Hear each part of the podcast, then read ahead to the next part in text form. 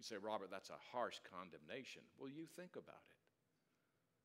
What has happened to us as a people that we would move from having on the very front pages of the New York Times and other prominent newspapers of the day what was being preached in a church on a pulpit to now the church being mocked and ridiculed? What has happened? Well, I dare say that you probably have your own theories about how we have gotten to where we are. And there is no doubt that the sins of our fathers have visited the children to the third and fourth generations. That's true. But more importantly, here's the real question how do we live in these days that we have been given? How do you and I, understanding the faults of the past, live in such a way that we glorify God so that we do not repeat those issues, but then again, we don't commit those sins that are even more egregious than what's come before? How do we do this? Well, I want to suggest to you this morning as we get into the fourth chapter of Amos that God begins to reveal to us through the history of the Israelites the problem you and I face today as Christians in the choices that you and I must make. And when I look at our culture and I think of what's happening, there are four things I like to cover from Amos chapter 4 that I want you to consider this morning from the Word of God. You are smart people, you are discerning. You are here to look at the Word of God, not the ideas of men. You look in your scriptures, you study the Word of God, and you discover whether what I'm going through is true from God or not. But here's what I'd like to cover this morning. First, please notice the idolatry of convenience. The idolatry of convenience. We're going to see that later as we work through this passage. Then we'll notice the, sarc- the sarcastic call of godless worship. In other words, if you were to step back in those days of Israel and you would have gone to the places of worship, you would have said, wow, these people really love God. They say the Apostles' Creed with great conviction. They know the Lord's Prayer. They do all the right things. But then the prophet Amos says, mockingly to the people, Y'all go ahead and worship. Go ahead. Go ahead. What good is it doing for you? The third thing of the passage is that there are warning signs that God has given all throughout those histories of the Israelites, all through the many generations that have come and gone. God has given warning signs to those people so that they would understand that they are treading on dangerous ground. But instead of becoming aware of it, they completely either overlooked it, missed it, or are blind to it. And then, fourthly, this morning, please notice the consequences for the unrepentance that comes to God's people. Not to the world, but to God's people. Why is this so important? Well, let's look at the idolatry of convenience. The idolatry of convenience. If you go back to chapter, chapter 4 and look at verse 4, excuse me, chapter 4, verse 1 through 4, you will find something really quite amazing. Um, I, I, grew up in a family that loved to be sarcastic. And, and so one of the ways that we showed love was being sarcastic. Uh, when, my, when my brother would call me on the phone, and I would have it on speakerphone when my daughter was younger and, and I wore a younger man's clothes, my brother would call and say, um, How are you, you dull tool? Uh, a dull tool is something that's not sharp, by the way. Did y'all notice that? So that was a phrase we used in our family. Or if I called him on the phone, my brother would answer the phone knowing it was me, I guess because of caller ID, and he would say the first words out of his mouth, What do you want? Why are you calling me now? You know? And, and that kind of sarcasm is pretty much uh, how we showed love. And so this, this sarcasm we're finding in Amos is really quite familiar ground for me. It may not be for you. Because when he begins in this verse, if you look in chapter 4, verse 1, he says, Hear this word, you cows of Bashan, you women who oppress the poor. Now, my wife has some friends that get together and they gathered when they went up to New England and went out on a field and had a picnic. And they decided to nickname themselves, they called themselves the Cow Sisters and I didn't know how to tell her that wasn't very complimentary to call people a bunch of heifers. But that's exactly what Amos is doing here. He is looking at the women who have become prominent in their country of Israel, who are eating the fat of the land. They have become wealthy. They have become incredibly complacent in their faith in God because of their wealth. And Amos writes these words Hear this, you cows, you heifers. Now, the interesting thing about the word Bashan there is it's a valley. It's a beautiful valley in the northern part of Israel that was known for the rich, fertile land that grew the grass that fed the cows. Uh, I don't know if you've heard of a beef that the Japanese developed. It's called Wagyu beef. It's one of the most expensive pieces of meat you can buy because of the way these cows are raised and they're pampered and they're, they're, they're raised in such a way that the premium of their product, these Japanese who produce this Wagyu beef, makes the fat and the meat within the, the, the, the cow's um, uh, meat itself, the properties, the cuts, rich and splendid and aged and most delicious. In fact, there are certain types of Wagyu beef that are more expensive than others because they are so overwhelmingly refined. I, I, really didn't understand this kind of thing until Cindy and I and Ann were in Italy, and we went there seeing how people would produce wines that they would never live long enough to drink, and cheeses they would age long enough that they would never taste. Can you imagine? Spending your life aging a piece of cheese that you would never enjoy in your mouth. But that has been the culture of the European culture of the years, of the decades, of the centuries. You would think, man, isn't that great? The best of the best of the best. Well, what happens when you get to the top and you have the best of the best of the best? You think, well, I've arrived, right? No you become a prime target of complacency. And these women, who really represent not just the women of the country, but the entire population, have become complacent because they have fallen into the worship of convenience. I was walking to Walmart and I noticed how people will drive for hours to find the parking space closest to the door. Have you noticed that? Why? It's out of convenience. Cindy and I were with some friends years ago, and there was a there was a, a friend who is an engineer and he hates spending money. He loves saving money. He never wants to spend a nickel he doesn't have. And his wife had to do some work in New York City, so they drove up there to be with her brother to do some work as an architect in that area. And as she's as she's in the truck, he cannot bring himself to pay for parking in New York. So what does he do? He's driving around to trying to find a parking space that he can find in New York City. And I asked Katie, I said, Well, how did that work out? How long did it take? She said, I got I got to the point where I dissolved in the seat in tears, begging him to please stop. I don't care how much the parking is, I'll pay whatever it is. And I said, But Katie, how long did you do this? She said, We drove around looking for a parking space for four hours. You see, there are things that you will do in your life out of convenience that other people will look at and say, That's crazy. But in the right circumstance, at the right time, you will choose convenience over work because of the nature that is in you. How do I know that? When, it talk, when we talk about the convenience of worship, many of you are in a trap right now because you want worship to be convenient for you. It's not about you, it's about God and what God requires of us in our worship of Him. Do you hear this? Do you come to this church because it's convenient? And do you leave unchanged by the Word of God? Then you're in a religion of convenience.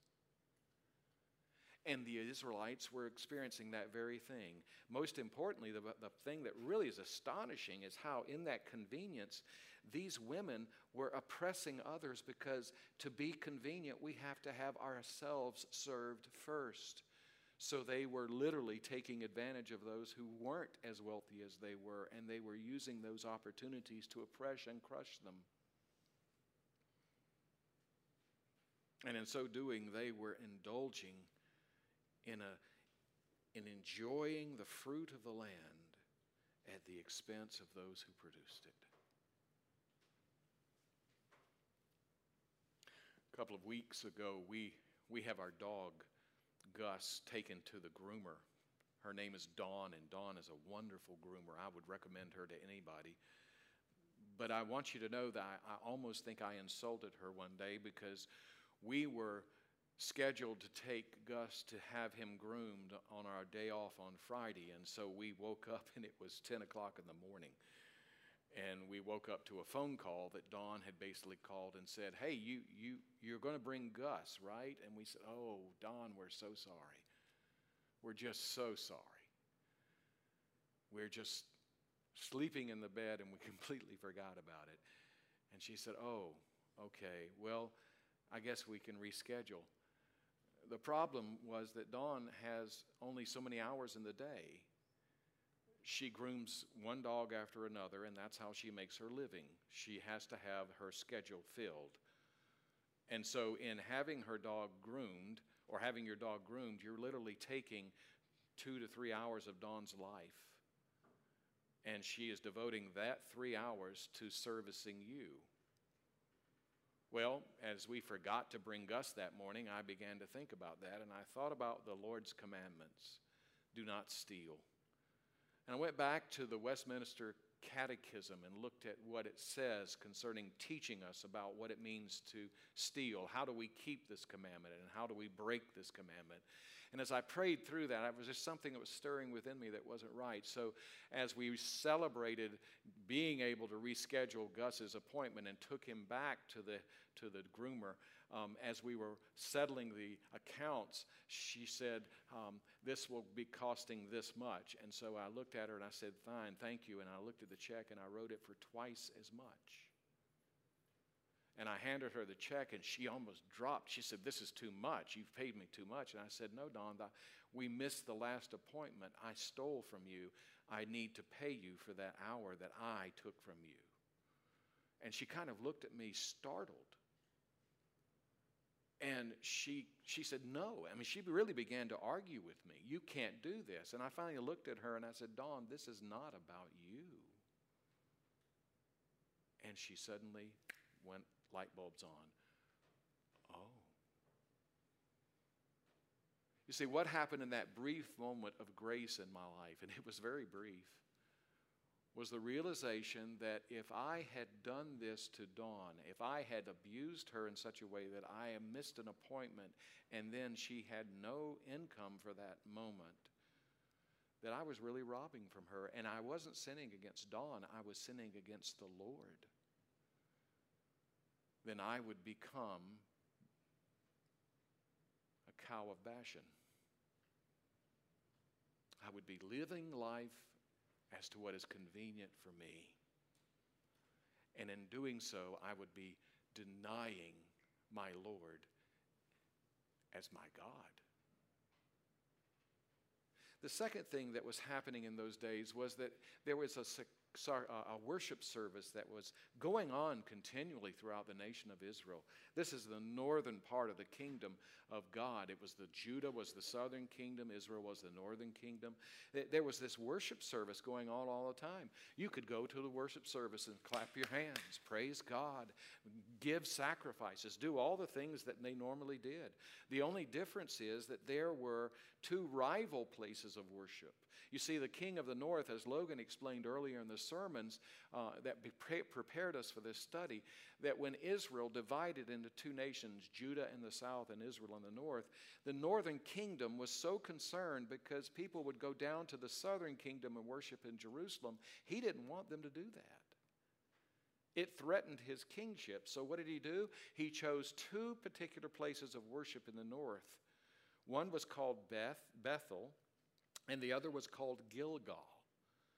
And he chose those places not because he just pulled them out of a hat and said, Oh, that's a great place. Or because of their beautiful location, well, look at the, mat, the beautiful scenery we would have from this high mountaintop. That wasn't the reason he chose those places. He chose them because Bethel was about 18 kilometers north of Jerusalem, which was a good enough distance for the furthest in the furthest northern part of his kingdom to have to forego the labor of getting up and going all the way to Jerusalem. They could just simply walk out their door and go down the street, so to speak. The convenience. In that place, Bethel, it was inaugurated as a sanctuary earlier in Genesis 8:28 by Jacob. It was a place that Jacob had worshiped God. So why don't we worship God here? Well, God had said, "Worship me in Jerusalem." That's why. But Gilgal was also just as a, an important distraction of the worship of God because it was on the edge of Jericho, which was a much closer place to Jerusalem. But it was for those in the southern part of the kingdom so that they wouldn't have to go all the way up the hill to Jerusalem. They could just go to Jericho, so to speak, which was a little further to the east. And in that sanctuary, they would worship God and they would, they would worship God with all they had. They would bring their morning sacrifices, just like they did in Jerusalem, but they did it now in Gilgal. They would bring their morning sacrifices. They would bring their tithe offerings. They would bring their token offerings of praise to God. And if you look in verse 4, look how, look how Amos describes their worship. He describes it in such mocking tones. Go to Bethel and sin. Go to Gilgal and sin yet more. Wait a minute. They're, they're worshiping. This is a good thing. They're in church. No, you don't understand. They weren't worshiping God. They were going through the formalities of what worship was, but their hearts were far from God. He says, Bring your sacrifices every morning, your tithes every three years. You burn your leavened bread as a thank offering and brag. Here it is brag about how much you've given to the church. Boast. Boast about it. But this is what the Lord declares. This is what I'm about to do because I love Israel. What did he do? Well, it's, it's really quite amazing. Even though the people were having the outward form of worship for God, their hearts were far from Him, and God was warning them throughout that time. It, it really was a powerful thing. He brings warnings to them that their worship wasn't in spirit and truth, and because of that, there were warning signs God gave, kind of moments of clarity that they should have recognized wait a minute, we're, we're not loving God we're, we're not loving him. And you say, well, wait, wait a minute. I thought God was a God of judgment in the Old Testament. I thought God was a God who always punished people. I thought that, no, you see, the whole point of these warning signs was for God to extend grace to people that they might repent and turn to Him. And He goes through this litany. It's really quite frightening. It is so frightening because God gives you the same warning signs this morning. It is frightening to think that God has been giving us warning signs in this nation all the way since World War II. You say, What do you mean? Remember Ken Morrow? Ken used to sit right near where Rick Wagner's sitting right now. He and Dot were faithful members of this church. Ken was a submariner. Do you, do you know what a submariner is? It's a person who likes to be in confined spaces. I never understood that. And basically, when they build the submarine, they don't build it for convenience like a luxury lot. They build what they need to arm for that weapon, and then they try to fit people into the space that's left over. And Ken, from a very young age, he told me from a very young age, he said, I wanted to be on a submarine. And at that point, I marked Ken under the label needing pastoral care. well, he told me after years after World War II. We're in Bible study and we're talking through the scriptures in a Bible study, and we were talking about the struggles our nation is facing. And Ken, almost with great clarity, sat up and he said, You know, I know exactly why we as a nation have suffered as we have suffered. And I said, What do you think that is, Ken? He said, It's because we never gave God the glory and the credit for our victory over our forces in, in World War II. He said, We as a nation never acknowledged it wasn't the atomic bomb, it wasn't the prowess of our, our military, it was the fact that God chose to bless America by having, helping us to have victory over those enemies that would have totally annihilated every religion, uh, Christian religion in the world. And he said, because we never thank God for that, it was his conviction is the reason we did not have victory in Korea, we did not have victory in Vietnam, and someone would say today we did not have victory in Afghanistan. This is Ken's interpretation. What did he see? Well, he had a moment of clarity when he looked back upon the history of this country and said, God has been giving us warning signs for ages. What warning signs is he giving us today? What is he speaking loudly in our culture as we see an increase of racial tensions that has never happened in my lifetime? I mean, let's face it, when we elected Barack Obama, we were supposed to be a people who finally reconciled everything, and yet we are more divided than ever before. Why? Why? The, the men and women who came home from World War II now are seeing their grandchildren and great grandchildren and great grandchildren no longer in worship, turning from the one true God and worshiping all other kinds of things. Why? Is it a warning sign? Could it be that we as parents have not taught our children how to fear God? Could it be that we as, as parents have not feared God ourselves? Could it be? Let me ask you are there anything in your life that if you stood before God today you would be embarrassed over that you're doing right now? Do you think that God is immune to this? When you look at chapter 4, verse 6, here's how God was describing the Israelites' condition. And it's really, it's, it's eviscerating. I don't want to read it for you because it sounds like a litany of sorrow. It is actually truth being spoken in love. Have you ever had to tell somebody they're wrong? You ever had to do that? I, never have to do that, right? Of course, you never have to do that for me because I'm always right, right?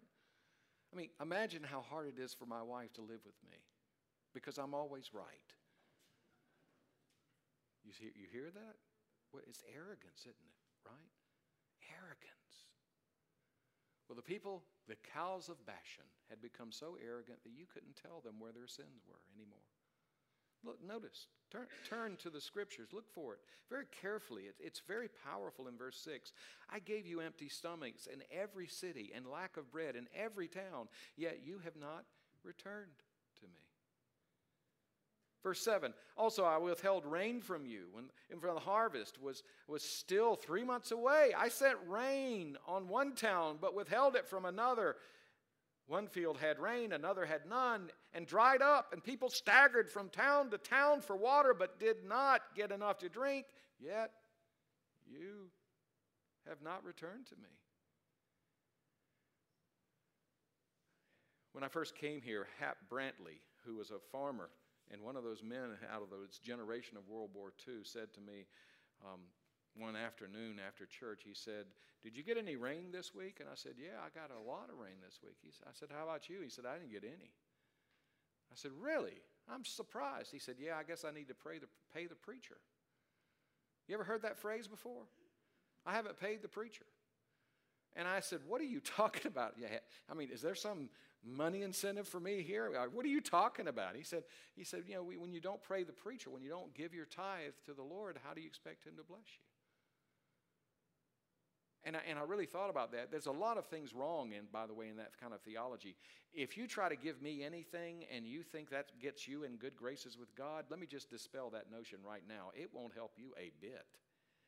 But if you give to the Lord, now listen to me. If you give to the Lord, the Lord says that He will honor that and not allow you to be begging bread. I talked with an elder in this church just this past week who told me one of the things that he's grown in his love of God is how at this point in his life he looks back and he said a long time ago when he came to this church he heard the challenge we gave about tithing and he said I think I will begin to tithe and he began to tithe. He said it was hard. It was not convenient. And he said, As I gave to the Lord, not to Robert Howard, not to the church, not to the elders, not to the deacons, as I gave to the Lord, I am more blessed today than I could ever possibly be. And it's not just in material possessions. I actually have children who fear God. And I can only attribute that, that God was merciful to me. He went on to say there were a lot of things I wish I could go back and redo in loving God. I thought, what a powerful testimony. I, won't go through the rest of the scripture there. You can read those. You can see what God has done to try to waken these people up. Not only did he, he pour out famine and drought upon them to wake them up, agricultural disaster. You look in verse 10, 11, and 12, there was, there was the warning of the fate of the cities of the plains. Apparently, just like Sodom and Gomorrah had had hailfire rained down from them and destroyed, in other ways than that, God had allowed cities in Israel to be destroyed and decimated as warning signs that their enemies were close to coming and enveloping them and carrying them away, but they were instead crying, not crying out to God, they were saying, What can we do to beef up our military?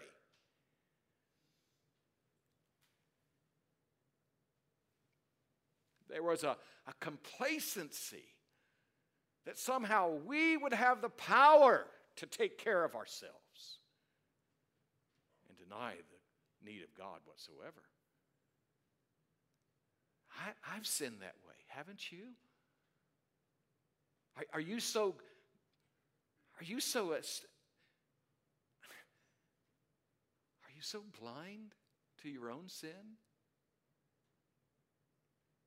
that you can easily point to my sin, but fail to recognize your own? That's what complacency does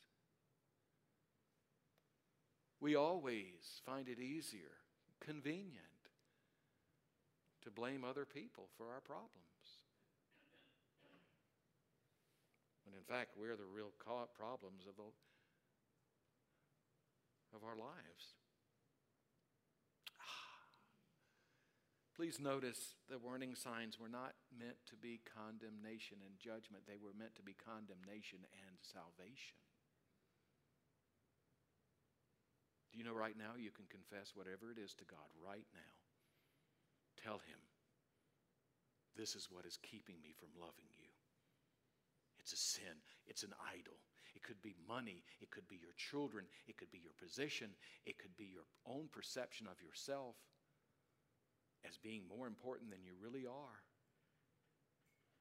But whatever it is, God will not take second place in his people's hearts.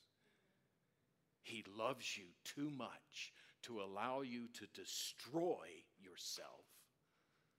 Because the purpose of your life is to love God and enjoy Him forever, to glorify God and enjoy Him to, forever. That's what the Catechism teaches. And the moment I fail to love God with my heart, mind, soul, and strength, I don't hurt any of you. I bring curse upon myself. That's what I do. The most amazing thing is that it brings us to that fourth part of the passage, which is powerful, and there are consequences of unrepentance. Consequences. In the, P, in the EPC, we've been praying as churches about the future of our ministries in the areas of the, what will now become the the Central Carolinas, the Presbytery of the Central Carolinas. It goes all the way from western North Carolina past Asheville, west of that, south to Charlotte, including all the churches of Charlotte, and then going into South Carolina, all the way down to a small town called Abbeville, South Carolina. Do you know where Abbeville, South Carolina is? Well, if you do, you win the, the $100 gold ticket because I can promise you it's in the middle of nowhere. But all these churches are all looking at this circumstance of COVID and what has happened in our congregations and how COVID has revealed things about the people of this congregation and others that are completely worrisome. As spiritual leaders, we have become completely aware that we are a church that no longer understands and properly preaches the gospel because the people within our churches are not living out the gospel. They're beginning to fight with each other over masks. They're beginning to have bickering fights about what color things should be. And what's happening is instead of the church being a powerful force of the gospel going out into this region, we are bickering like children who have been pampered too long. There are consequences for complacency. Consequences. What do I mean? Look at verse 12. God loved these people so much, he would not leave them in this self destructive place in their life. Do you know that? You talk about a God of grace and love. That God so loved them, he would not leave them in this place of complacency. Listen to this.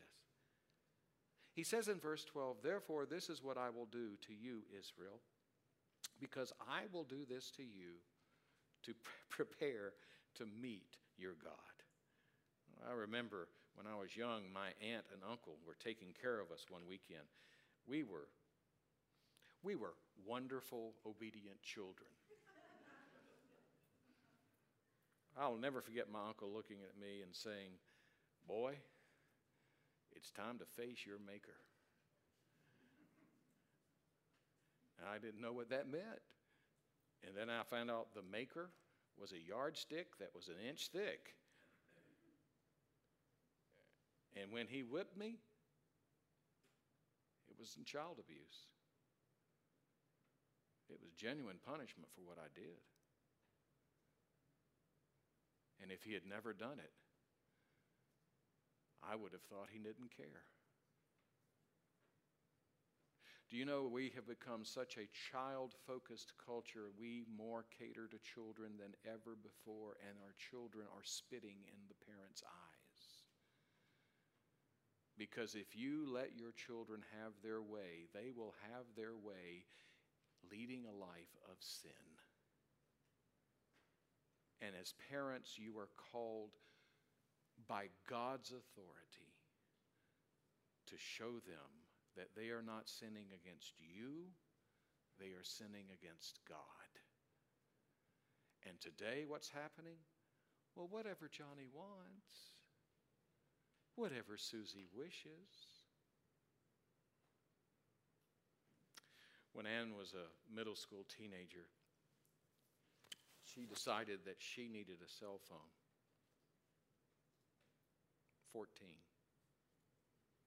And so I sat down with her one afternoon and I said, Okay, honey, tell me, what, what is it about this cell phone you need so badly? She said, Well, if I'm at school and it's an emergency, I really need to have a phone so I can call you. And I said, Well, if there's an emergency, you can go to the office and they can call me, or you can call me from the office. You don't need that cell phone.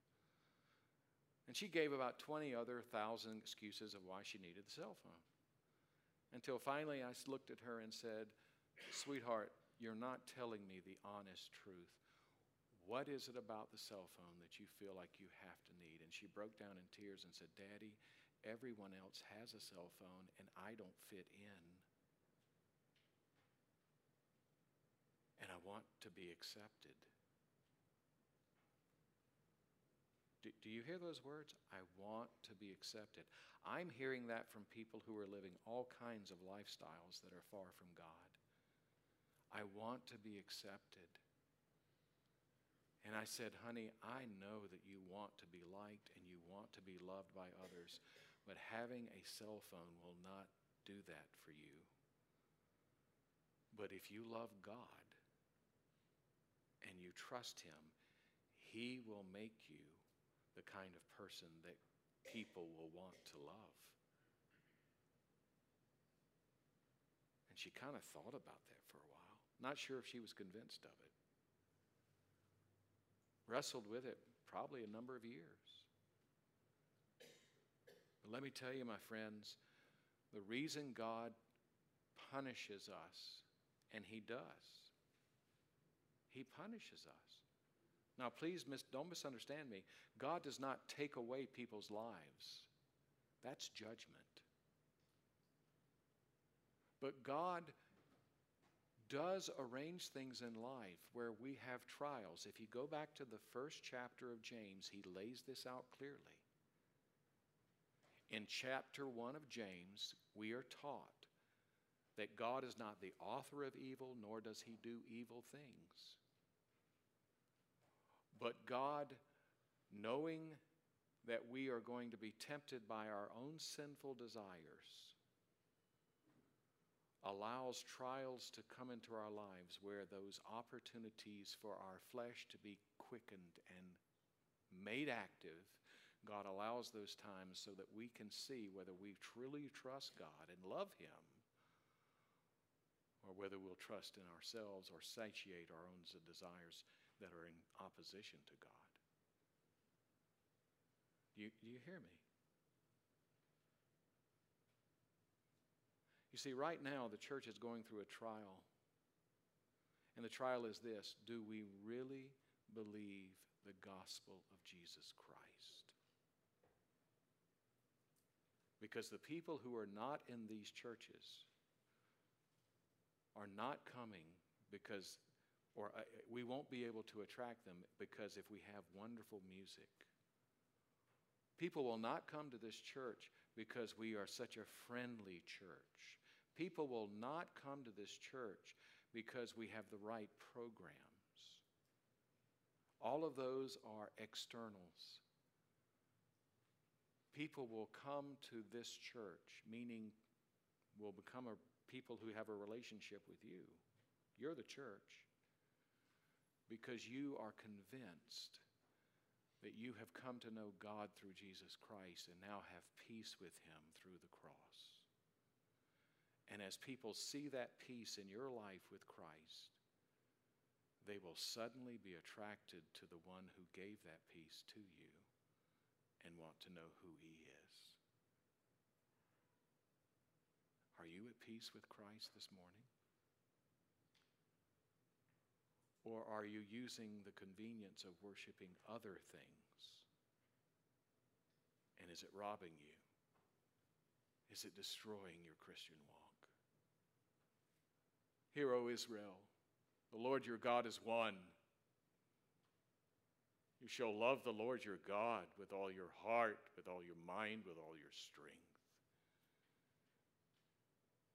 And then Jesus added, and the second of the greatest commandments you will love your neighbor like you love yourself. Wish you hadn't put that in there, wouldn't you?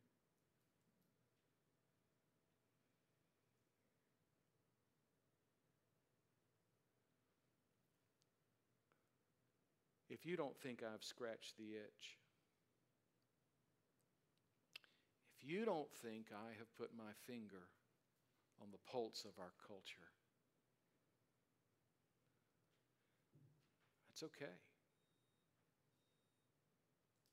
But you better discover what it is. You better take some serious thought as to who it is you are worshiping. and what our culture is worshiping as well. Because if there's no distinction, then you are just as lost as the Israelites. But if you know Jesus Christ and you are continuing to grow in your relationship with Him, then God says, I will restore you.